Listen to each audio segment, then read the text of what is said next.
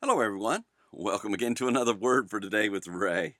As always, I'm so glad to have you with me today. So thankful for you and for your desire to study the Word of God. My prayer is that you will be blessed by our time together, that it will inspire you to uh, get into the Bible yourself. The Lord wants to teach all of us, individually and collectively, uh, about Himself, about His Son Jesus, and His ways, and so that we might live in a way that's according to His will. So we always go to Him in prayer as we begin our study.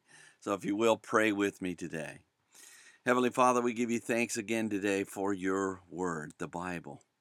We're so grateful that you gave it to us, and we never want to take it for granted, Lord. We're we're so thankful that you gave us life and breath and the ability to understand your word. And you even promised that you'd give us your Holy Spirit to guide us into all truth and to empower us to live according to that truth.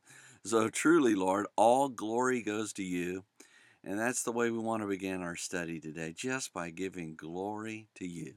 And we do so in Jesus' name. Amen.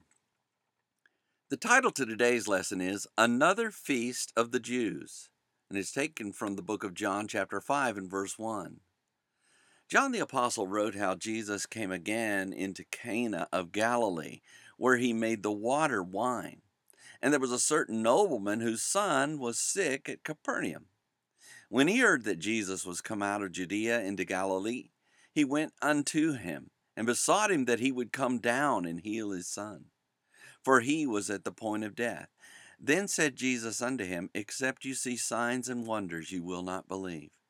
The nobleman said unto him, Sir, come down before my child dies. Jesus said unto him, Go your way, your son lives. And the man believed the word that Jesus had spoken unto him, and he went his way. And as he was now going down, his servants met him and told him, saying, Your son lives. Then inquired he of them the hour when he began to amend. And they said unto him, Yesterday at the seventh hour the fever left him. So the father knew that it was at the same hour, in the same which Jesus said unto him, Your son lives. And himself believed, and his whole house. This is again the second miracle that Jesus did when he was come out of Judea into Galilee. And in chapter 5 and verse 1 of his book, John shared how this is again the second miracle that Jesus did. And after this, there was a feast of the Jews, where we read, After this, there was a feast of the Jews, and Jesus went up to Jerusalem.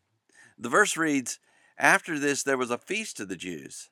John began with the words after this, or beyond the healing of the nobleman's son, there was a feast, which means there existed a festival or holy day of the Jews, or belonging to the people within the Jewish nation in respects to birth, origin, and religion. John shared about another festival or holy day that was celebrated after Jesus healed the nobleman's son. The verse continues, And Jesus went up to Jerusalem.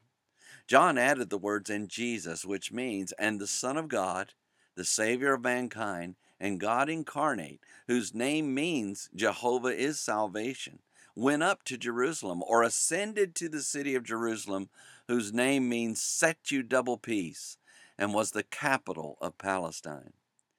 John shared how Jesus ascended to the city of Jerusalem at this feast time.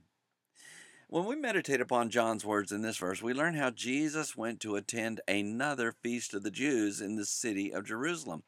This divinely appointed city was where Jesus not only engaged people, but also was the place he would give his life on the cross. Each of the feast or holy days were representative of the acts Jesus would perform as the Messiah.